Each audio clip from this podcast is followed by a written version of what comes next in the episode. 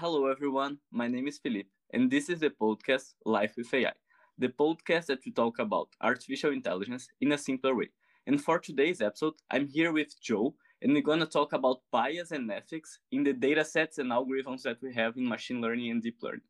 So, first of all, Joe, thanks for, for coming here. And can you present a little bit yourself and also the company that you work uh, at? It's 20, 20 AI, and also say the right way to pronounce it, of course. Sure. Thanks so much for having me on. So, the company that I work for is called Twine, and part of what we do is build vision and speech data sets for clients by harnessing our global community of around half a million freelancers. And that particular service is called Twine AI, which is one of the, the sub brands with, within Twine.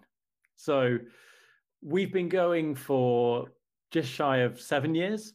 And we began as a creative community where freelancers could showcase their work. And we had a whole series of extra bits of functionality that you could upgrade to pro to receive. And that's something that we still have and have built upon. But through speaking with members of our community, it became clear to us that there were issues in the freelance marketplace sector that needed to be addressed, specifically around this race to the bottom on prices that had come about from the early players in the scene like Upwork and Fiverr and those sorts of companies, where they'd leveraged cheaper wage rates in countries like Bangladesh and Pakistan to really enable companies to hire a lot of freelancers cheaply and produce a large volume of work. But it really priced out freelancers who lived in more expensive cities or freelancers who were more mid tier to senior level, for whom the prices they were being presented with weren't feasible for the skill level and the work that they were taking on. So, off the back of that, we grew really quickly and evolved into being a marketplace where we vet both sides of that marketplace. So we have vetting on the client side for the jobs that get posted, and we also have vetting for the freelancers to ensure that there's maximum relevancy between the client and the freelancer. And then uh, about three or four years ago, we started to get messages from AI companies who noticed that we had quite a large community of actors and other creatives on the platform and reached out to us saying, could we help them to build ethical speech and vision data sets? Because they were wanting to focus on particular demographics and were wanting to also have complete control over the creation of that data. So we began working with a company in the US that we still work with, creating a data set that is open source and will really help to enable researchers in the future to take advantage of this data to ensure that they have high quality ethical data that they can work with and can really zero in on particular demographics. So, although we still have the side of Twine where we help companies grow by connecting them with freelancers so they can scale their content, we also have this side of Twine that's grown a lot and is a considerable focus for us now around helping AI companies to hire our freelancers to m- make data sets that require both skilled and unskilled work to help them train the models. And that's the story. Nice. And well, uh, as you guys know, there are a lot of problems in the construction of data sets related to bias and ethics, and we're going to talk a lot about it. And I, I will have some hard questions for you, Joe, regarding mm-hmm. how do you guys manage to issue this bias in the creation of your data sets? And maybe to start this conversation, uh, I, I will we, we can talk about the bias first and then the ethical questions that later. And to start about the bias uh, in the data sets, maybe we could start about images. That is the most simple case of, of biases. And as you work with videos, videos is like the biases of images plus some other biases that become really harder to deal with the creation of the datasets. So let's start about images. On images, we say we know that we have an age problem, a gender problem, and a skin color problem.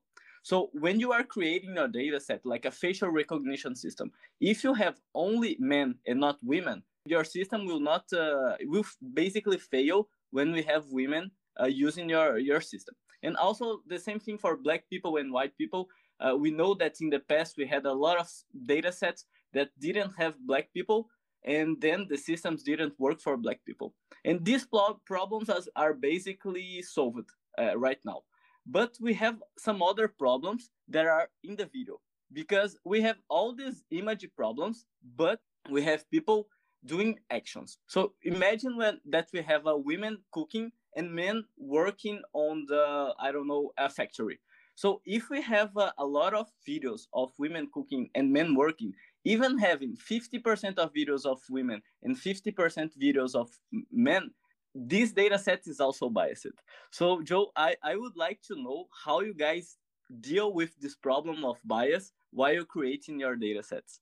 Yeah, that's a great question. So Twine, as well as focusing on ensuring that freelancers can have work that doesn't discriminate against their, their skill sets and their location, we've also focused a lot on ensuring that freelancers don't get discriminated against if they're a member of an underrepresented group or if the client has particular biases in their hiring processes. So within Twine, we enable clients to post up jobs anonymously. And then also we have the means for freelancers to specify in their portfolio if they are a member of an underrepresented group. And then we allow companies, when they're posting jobs, to state if they want to connect with a diverse group of freelancers on their project. And the main focus there is on helping companies get out of this bias issue where if they post on LinkedIn, for example, and say, I need someone, then their LinkedIn audience will likely be people of the same demographics as them. And so the perspectives they're bringing into their business are not widening as a result of that process.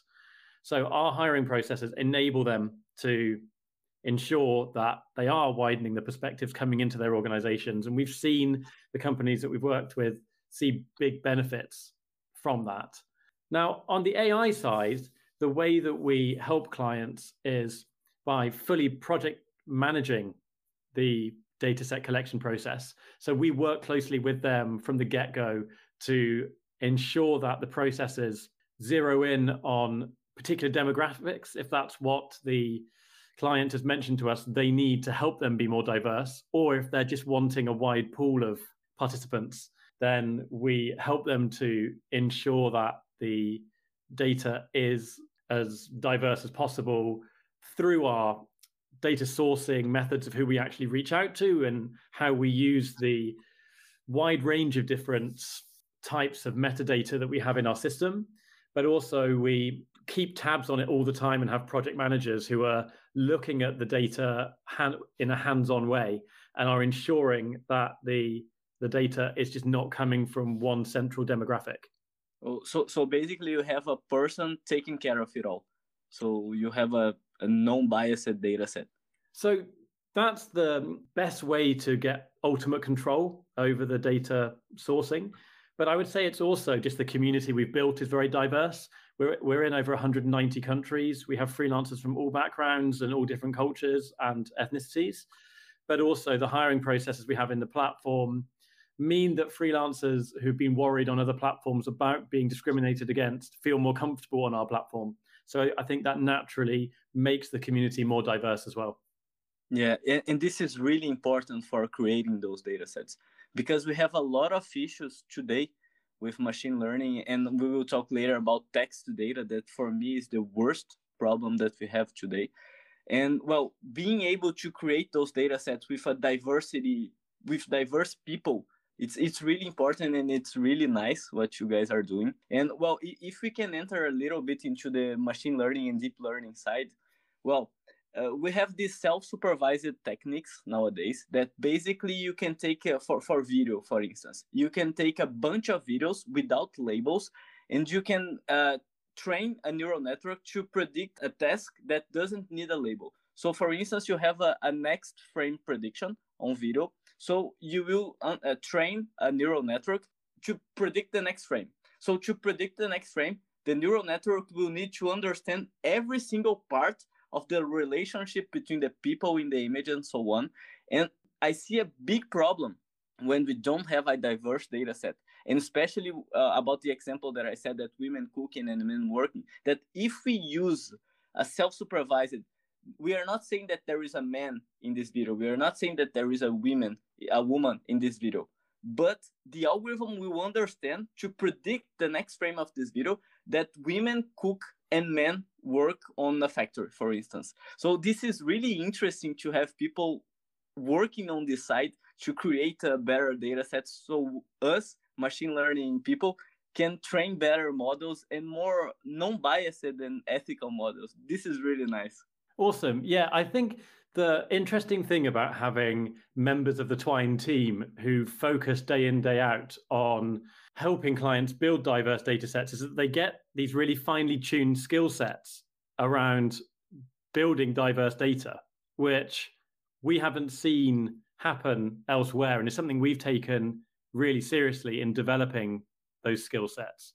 And then I think what's interesting as well about what you mentioned there around the assumptions uh, around, in that case, gender roles, we take a lot of time in the initial stages to communicate with our clients about potential issues of just bias in the actual approach to the project on the on a fundamental basis. And then from there what we try to do is see where we can make suggestions to encourage them to make their data more diverse and question those assumptions. That also ties into our company culture within Twine, where we are a diverse team, relatively diverse team. We could always do better, but we are, I would say, pretty diverse anyway, which is great.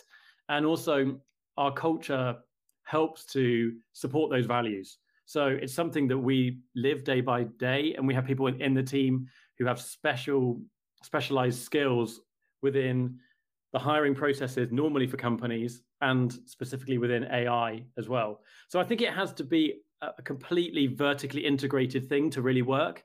And that's what we we bring to the equation is top down we are focusing on that issue. And that's what i think has helped us be successful. Yeah. Yeah it makes a lot of sense because you cannot build a diverse product while you are not a diversity company. That that's nice Exactly. Yeah. And, and now maybe we can talk another, uh, about another problem of, of machine learning that is audio. And in audio, we have some, well, we have the same problems. Like we have the gender and the age one. We don't have uh, the skin color, but it's something really interesting that we have algorithms that are able to predict your skin color based in the way you speak. So this this discussion of bias in data sets in audio because in video you have uh, the skin color of the person in the video. But in audio how do you manage to to address this bias while it's only the voice of the person? But if you like you have the accent in the audio data set if you are doing a text to speech algorithm and you only put the people that speak uh, like the right english from uk this text to speech will not work for me that I'm Brazilian. Then I don't have the best accent. So how do you address this problem of audio, especially on the accent problem, and also the diversity of uh, well, even not seeing the person, the algorithm is able to discriminate based on a lot of things that uh, well, it doesn't have the information. Yeah, that's a great question. So there's a number of ways that we've found effectively work for that. One is that all of our freelancers have audio-visual portfolios where they showcase their work. And so typically for the freelancers that are contributing to projects, not always, but typically they will have examples where their voice and th- there are videos of them actually in their portfolio so they can have either audio recordings if let's say they do voiceover work or they're just talking through a project they've done that's a client case study, we can you know listen to those examples and then use that as a basis. But outside of that, it's really about actually communicating directly with our participants. So we do a lot of work to vet the participants coming onto the, the project to make sure that they have the diversity that we need. And like you said, it's not just people who speak the native um, accent and language style for that that country. We make sure that we are, yeah, widening the participation in the project, and that's something also we've been working on with our content. So we've been publishing a lot of articles on our blog recently around data sets for specific languages. And within that, we've been really looking at dialects and the existing off the shelf data sets that really successfully cover dialects uh, you know across the board so yeah it's something that again is just built into our processes and really it's our vetting that means that we can facilitate this but also just having very frank discussions with our clients around what they will really need. Because it's not just about saying i need us english participants for example. It's about understanding what is this model really going to be interpreting and what speech rhythms and you know, dialect patterns do you really need to be feeding in that you don't already have it's asking those key questions and then building the process around them. So we don't have a sort of plug and play off the shelf system. And that flexibility allows us to then use our vetting processes to assemble a really high quality, diverse data set for that client, specifically for them. I see. So, so based on their problem, you will create a data set because well I, I am a really enthusiast of, of machine learning and for me i would love to have a big model that is able to solve for every person in the world. So for every English speaker, a Chinese one, a Brazilian one, an American one, uh, a French one, this model would be able to work. So you don't really work for create the best uh, always data set, but you work to create the best data set for the problem of your client, right? That's a really good point. So actually, it depends. Some it, the answer is yes, but we do have some clients who come to us and say we want the best data set in this area, and we will do that for them.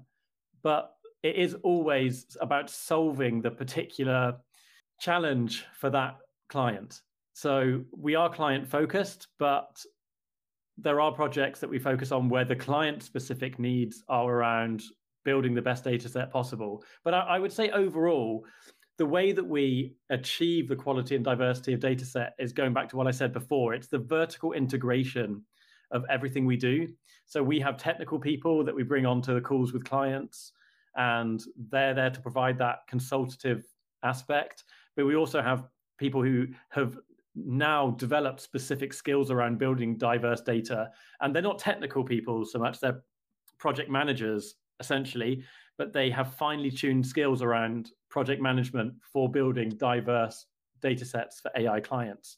So it's the collaboration between the, those two sides, the technical and non technical, focusing specifically on diversity that achieves the results. I see. And well, before passing to the ethical question, I would just like to to say uh, last word about uh, this training of uh, algorithms and a, problem that uh, we didn't talk about here is the fine tuning well, you have a huge data set like ImageNet, and Google gonna train their best model ever using GPUs. You're gonna take this model, fine tune to your problem, and then just use it. You need to know that also the biases of the first data set gonna be included in your model that you are using for your specific problem, and you don't have any control about it. So maybe if, if we are creating this new data set that Twine is trying to to create here. And maybe i hope that at least some of them will be will be public for us to use because you're creating very good uh, data sets. But guys it's really important to have these non-biased data sets because maybe we are using an algorithm to our non-biased data set but the previous data set that this algorithm was trained is biased. So this is a question this is a problem that we, we are talking here that is really important and we don't really know how it can influences our results even if we are not using a biased data set. So thanks a lot for like addressing this problem because we really need better quality data sets. And there is a, a sentence in machine learning that is garbage in, garbage out. So if you put garbage data, you're gonna have a garbage model. So, well, this is the last thing that I would have to say about biases, and maybe we can go to the ethical questions right now.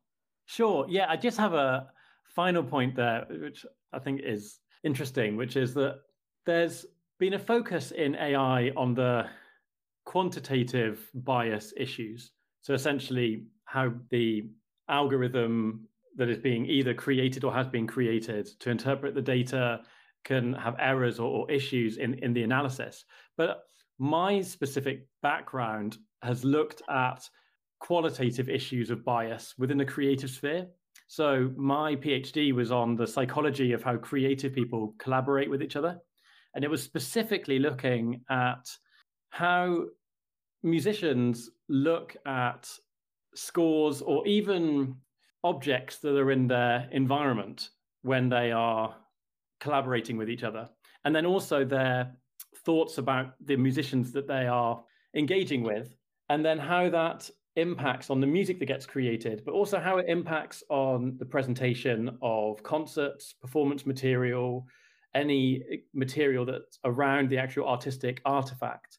And that led me down this interesting avenue of, of qualitative bias, which I think is a big issue in AI that doesn't get spoken about. So the particular qualitative bias issues of how engineers think compared to how non-engineers think and the fact that there will be many different stakeholders in projects. And we see this all the time with our clients. There are these qualitative bias issues that don't get spoken about but are there in the air. And we try and really i suppose tangibly bring them into frame so that we can help clients to be aware of them and then manage them effectively. But part of my PhD research was looking at the brain layers these qualitative bias issues into sort of different strata. So you have this strata that is the immediate environment that you're in and how that's impacting you.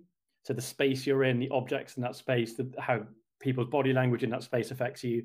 Then the layer above that, you have this conceptual layer where it it's more about the actual blending of ideas of the people in the room and how that's being held in your mind. And then there's another layer above that which is the impact of those ideas that you're discussing upon society or other projects or other things in your life.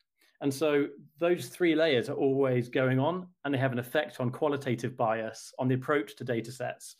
But they don't really get spoken about because there's always such a focus on quantitative bias and the actual code itself. But I think the people involved and how they end up approaching both the creation of models and the data is just as important. And it's something that I think needs more research into as well. That's nice. And honestly, I have never think about it before. So yeah, it's true that uh, we, we have so many problems about quantitative bias that I, I never thought about the qualitative bias while creating those stuff and the people that are creating the algorithms that are engineering them. So that's nice to to think about too. So the problem is even bigger. yes, essentially. Well, now we can talk about some ethical questions, and here's gonna be nice.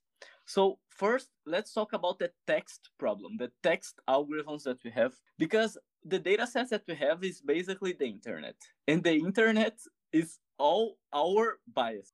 We are the internet. We produce the content in the internet, and the algorithm's gonna learn from us. So, do we really want that the algorithms be like us? Because if you think about our society, maybe it's not that good. And if we want an algorithm to be perfect, imagine that we have the perfect algorithm that acts like a human. Would this algorithm be good? do we want an algorithm like this? So I would like to to know your opinion, Joe, about this. Do, do you think that the uh, for the text a, text algorithm, like a text uh, an algorithm that is able to interact with people like a human, do you think that uh, this algorithm should be like us? It's a really great question and a challenging one. So going back to what I was saying before about my background, I have a I suppose, strange approach to this because part of my PhD was also looking at the same issue regarding musical notation, because there have been certain projects undertaken to, I suppose, address this problem of, you know, there's been algorithmically led projects to create um, improvising AI musicians. And the way they think is, again, using Western systems of harmony, melody, rhythm, etc. And then there are loads of questions there about is that us just being narrow-minded about the fact there's only you know the Western mode of thinking, and then how do we address that with other cultures? I think the same thing applies with with text because the the issue with if you try to build a persona around um, that the AI is trying to recreate this sort of um, this synthetic person in a sense that's being created, what mindset are they approaching the text with?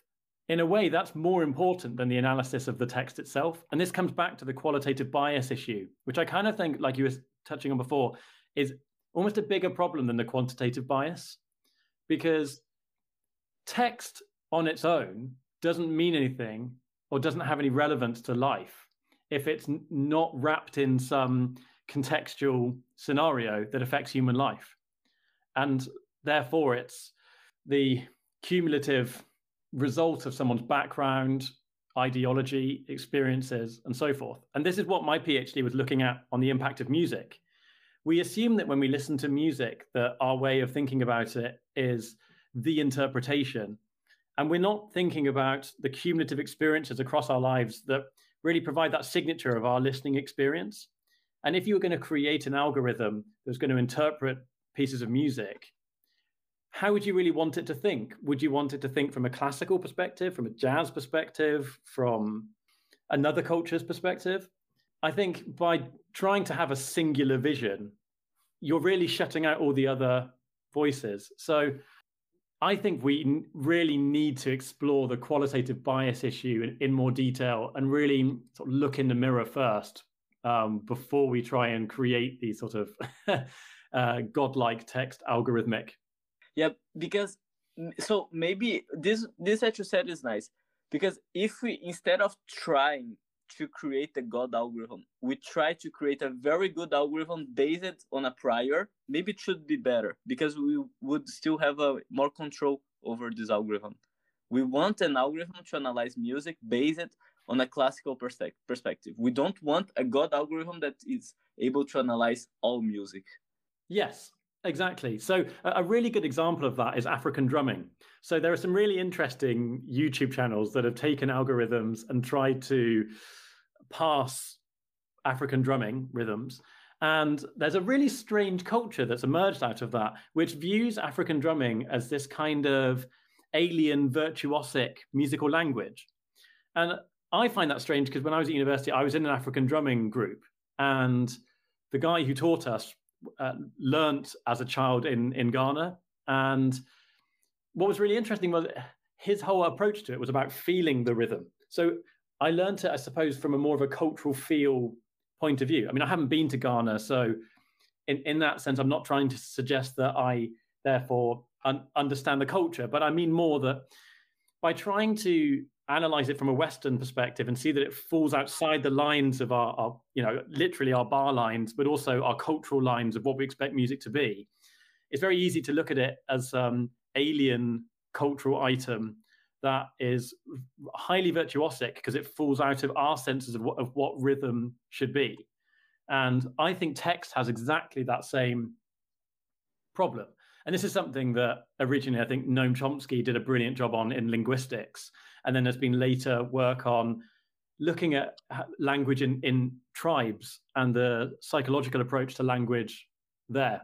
Because if we, as you said, have this godlike view of the West defining how different cultures should be interpreted, then we'll have the same issue that we have in our history books of how the world operates because of the certain lenses that we've forced on historical events around the world. And that's not a good thing. Yeah, it's true. Always a qualitative bias.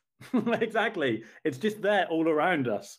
And sometimes it can be almost comically ironic how there's such a focus on the quantitative bias. So people go, right, sorted all that now. There's not any qualitative bias because the quantitative side is sorted. When that's just not the case at all. That they can overlap, but they're not um, equivalents. They are separate problems that need to be addressed. Yeah. So maybe I will ask you a question now regarding quantitative and qualitative bias. This will be a hard one. So we have a in a text scorer that's called Delphi. Delphi is an algorithm that given a text, it will give you a score. And the score about how bad or how good is this text. So basically a sentiment score, but it, instead of giving a sentiment, it gives you a toxic score. So, okay, this algorithm was trained based on Wikipedia and the, the whole internet. So if you give to this algorithm a sentence, I killed Hitler, and if you give to this algorithm, I killed Nelson Mandela, what do you think is the output? It's basically a score between zero and one saying the toxic of the sentence. One kill Hitler, one kill Nelson Mandela. So what's the re- the result of it? So it's it's scoring between zero and one, saying how toxic is uh, the sentence. Well, I, I would imagine it would be scoring it a one for for both. Yes. Yeah, but actually, what it, what we have is that killing Nelson Mandela, Nelson Mandela have a higher score, a much higher score than killing Hitler, and that's the same for a lot of other problems. So wow. if you take a basically different names of different countries, just putting the name instead of a sentence, you're gonna have different toxic scores for different countries. Like if you put Afghanistan and uh, France, they have completely different scores. If you put uh, Islam religion and Catholic religion, the scores are completely different. And this algorithm was basically trained on the Wikipedia, and which is the internet. So it's basically our way of thinking. So do we want an algorithm to think like us? Because we think in this way, because it learned from us and this is the result. So, inside us, do we really think that killing doesn't matter who is the person is bad, or killing Hitler is not that bad as killing Nelson Mandela? So I said this would be a hard question. Yeah, this is this is tricky. So this comes back to I can't remember the name of this problem. You might be able to help me on this. Um, I think isn't it Pete, Peter Singer? Is it the the Chinese problem? Is that what it's called? Or the Chinese? I, I don't know. I don't know this Chinese problem. Um, so the, the, problem, as I understand it, is that um, there's a man who walked past a box that has a like slit in it, and if you input Chinese phrases, if you write down Chinese characters and then you put it in through the hole, then the perfectly translated phrase in English comes out through the box. So to the person outside the box, the box itself is fluent in Chinese. But actually, the person inside the box has a book of all Chinese phrases and all English phrases, and then just matches the two and then outputs the correct phrase. So the person inside the box does not understand Chinese, but they're able to do that translation because they're following the instructions to produce the result. And so you've got that issue of AI just on, I suppose, simpler things like translation. But what about when you get onto things like you've just described there of political reaction, cultural reaction, things that are much more subtle and multi layered and also more volatile? It's very, very tricky. And I don't think at this moment there's an answer to it because I think if you can't sort out that issue, of separating understanding from literacy in tr- in translation, then I don't think you can solve it on more complex issues yet. You need to take it one step at a time. So I think we're way off the point of being able to address those points until we can address the simple, more practicable examples. Yeah, uh, that's nice. But uh, well, for for the ways of training that we we are having today with self supervised self supervised, maybe we are achieving a better understanding of the language. Well, I, I, can explain really quickly how Delphi is trained. You basically take a sentence and you mask some words of the sentence and you try to predict this word. You take two sentences and you gotta say if those sentences are correlated or not. Is the second sentence uh, after the first one, uh, do, do they match or not? So we have this kind of learning that tries to introduce some understanding of the data set. So uh, until 2017, we had this really problem of uh, just matching, having big enough algorithms to match, but we still have this discussion. Is even training in a self-supervised way, is our algorithm just matching what it saw in the training data or it, it learned something? But this is a good question, but uh, I, I would have a, a specific question now. So do you think that the background of a person and the background of a country should be taken into consideration for future predictions like the name of hitler and the name of nelson mandela should be taken into consideration to analyze if killing is good or bad. I suppose it depends on what the output of that algorithm is in the real world. So it's difficult to say without context but i suppose the answer to that is yes because awareness is always better than ignorance th- that's interesting because for me uh, the background sh- shouldn't be taken into consideration. And this is a huge discussion and that's why i like the subject of, of ethics and bias because there is no right answer. There no, no but right when you say that it shouldn't what about situations where it's important that it does get taken into account? Like like what? So um, for example in security situations, it's important to, if you take CCTV as an example, it's important to understand why somebody is in a certain location and who that person is, and therefore what the likely danger would be of a particular scenario happening if that situation was to occur. Those contextual uh, bits of information matter, and I don't think we could look at it and say we, we should be divorcing that from the situation because you can't integrate things.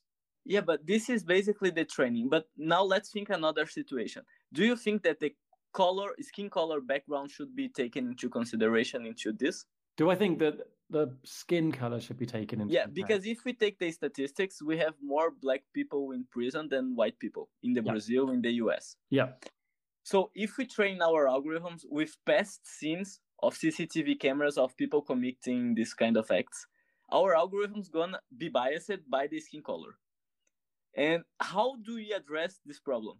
You know, we need to take into consideration past acts, but how can we not have the skin color bias while having almost all the cases of black people because we have this statistical problem in our society? Yeah, that's a great point. So we find with our clients that again this comes back to questioning the assumptions in the actual setup of the projects themselves. Because sometimes the qualitative bias that researchers can have can just frame the entire way that they're approaching a project and without meaning to can lead to accidental discrimination. Because from we found from an algorithm's perspective you have to be you have to f- focus on e- equality of the actual um, interpretation of the data because you need to be covering as many different scenarios as, as you can as equally as you can because otherwise you're leaving vulnerabilities in the real world application of the algorithm and it's very easy to be blinkered on oh that kind of demographic won't impact in the real world but you can't know that. And I think that if these companies want to eh, invest in data that will really last them and won't require constant expansions or, or tweaks, then they need to be taking into account demographics that they that they have. So on one side, there's obviously me- the um, meritocratic element you know in, in the platform in twine we don't want people hiring a, um, a designer because they are from a certain background. We want it to be meritocratic and that's the approach to inclusivity there. But in ai obviously clients are looking for people from a certain background. So in that sense it's inherently not being inclusive in that specific project. But then again it's contextual. So questions have to be asked around why is there a focus on that particular demographic? What's the bigger picture of the sourcing of this data into what's happening with the algorithm. And if if it's if we're finding that it's just leading to um, biased perspectives from the researchers coming out in the approach to the project, then we will help to encourage shifting the direction to be wider where we can. But again, it's come there, there are always qualitative bias issues that we have to confront on projects. And I think it's impossible to not have some at some point, even um, however small they are. And so we're always primed to be thinking about that and see our role as questioning that for our clients. Yeah. Yeah. This is so nice because there is no right answer. There is no a unique answer. You, you always need to take into account uh, the the context and who's the client and, and everything. And well I, I, try to make these questions because i like the god algorithms the algorithms that are able to solve all the problems and work with different stuff. So that's why this kind of questions are interesting to me. Because if one day we're gonna have these uh, so powerful algorithms to not be too biased because of course there is a bias in all data sets. If you are even uh, the data sets that twine produce they are biased but they are less biased than the other data sets. It's, it's impossible to not have a bias. If you if I train an algorithm based on myself, it's my bias, and maybe it's not bad. It's just my bias and what I want to have. So yeah, mm. that that's so uh, something I just wanted to mention now. I find really interesting. I've been reading up on algorithms that are used in animal farming, which I find really interesting because what happens there is that you get data sets being created and algorithms being designed that are essentially anthropomorphizing animals. Because if you take, for example, dairy cows, the perspective is coming from human beings all the time. And how do you actually internalize a cow's experience or any kind of animal's experience in the creation of algorithms? And there's an even bigger issue of qualitative bias there because it's having to bridge different species. So I find that a particularly interesting application of these issues. And I don't know how specifically we can address that because we're always going to be anthropomorphizing animals. After all, we're yeah. the ones creating the algorithms. Yeah, that's true. There are so many problems and, and it's so hard to solve them all. There there is no right answer for anything we need to work work and research to have the best possible answer that we can achieve but it's not going to be 100% right. No that's true. And also the other thing i think that gets forgotten a lot is the impact of money. So for example an algorithm that we use every day is the google search engine. And there's an interesting conflict there around you know text um, interpretation and google's profit motive because I'm sure they are trying to provide the highest quality search results possible. I, but at the same time, there's a conflict of profit motive at the same time. Their own ads, their own pages, relationships with other companies, the ideologies of, of their own team, political persuasions of their own team. And that's always going to undermine objective quality. And this is where there's this constant conflict that they're trying to navigate all the time of qualitative and, and quantitative bias. Yeah, ev- everything is biased. The, the answer is this everything is biased. We need to know how to address it. Exactly. Yeah, we. I think the more important thing is we need to be aware of that, and that's the, yeah. fir- the first step in being effective. Yeah, that's true. And one thing that I try to to do with my podcast is to show people that these algorithms are influence, influencing their lives and also this the bias that those algorithms they have and how to how to deal with it how to interact with it. Because if you don't know that your life is being controlled by algorithms they will do whatever they want with you. But if you know uh, and also know how do they work you can maybe win this war against the, the algorithms. It's so true. Yeah knowledge absolutely. But also yeah. i think it, awareness is so key in the data that we give over when we're online. And I think it, it helps to understand the function of AI in society. I mean, one of the big things that we do at Twine is help the participants in the dataset creation not feel intimidated by AI. There's this general feeling, I think, in society that impacts us when we're sourcing on projects of people feeling like AI is this big brother monitoring your every action and that it's really just a, an excuse to have power over your life. And what we're constantly communicating to the participants on projects is that they are helping making the world a better place because they are providing high quality diverse data that helps these companies to do good in the world rather than just scrape data online and like you were saying earlier bring that inherited data quality issue and bias into their work. These pe- these participants are actively fighting that through the work they do as well as earning a bit of money. They're actively making the world a better place. So they're not contributing to big brother. If anything they are yeah doing a positive deed for the world yeah this is a good perspective to think about. Well and, and it was a very nice conversation thanks a lot. And i always have a last question for for the get for people who comes. That is joe if you have something to say to people about uh, no matter what about ai about data sets about life what would you say? So i would say that the key power in life is awareness.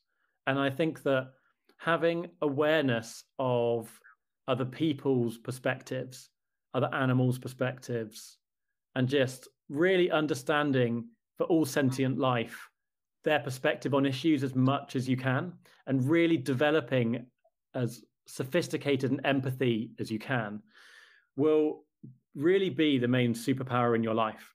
And if you can develop that, then it will help you be effective in your job, your impact on the world. And I think it will also make you a more effective and happy person. So that's the key thing that I try to develop with my team at Twine, but also my family, my friends, my community, and focus on in my own life. That's nice. That that's a nice message. I always like asking this question because I can learn from the deep inside of, of people. Awesome. It's a great question. Challenging yeah. but great. Yeah. And you you answered uh, fast because sometimes people like take uh, some 30 seconds to answer them. So It is tough. My brain was whirring fast. yeah. So maybe we can finish by well you can say your your social media that people can contact you and maybe something about twine if you have open positions or i don't know. Sure. Yeah so you can find out about us at twine.net slash ai we also have ai projects and are always looking for participants so if you'd like to get involved then please email me at joe at twine.net and I'll be happy to connect you with the members of the team who work on our AI data collection services. And also, please go to our blog, so twine.net slash blog, and go to the AI section and look at all of the different re- resources we have there. So, we've got a really good AI project calculator where you can specify the amount of data you need and the location of those participants. And we have a calculator that comes has a fairly accurate predictor of what the cost of that project will be and timescales, etc. So I'd recommend that. But we also have all sorts of different resources like a massive list of high quality off the shelf data sets, and then also all sorts of articles on bias and ethics and data sets for all different kinds of specific languages. So please check it out. Yeah, and of course I will put these links on the description of the episode so you guys don't you can check out just by clicking on the link. And thanks a lot for the episode, Joe. It was very nice. Uh, guys, don't forget to follow us on social media. On LinkedIn, we are Life with AI, and on Instagram, we are podcast.lifewithai. And until next Thursday, goodbye.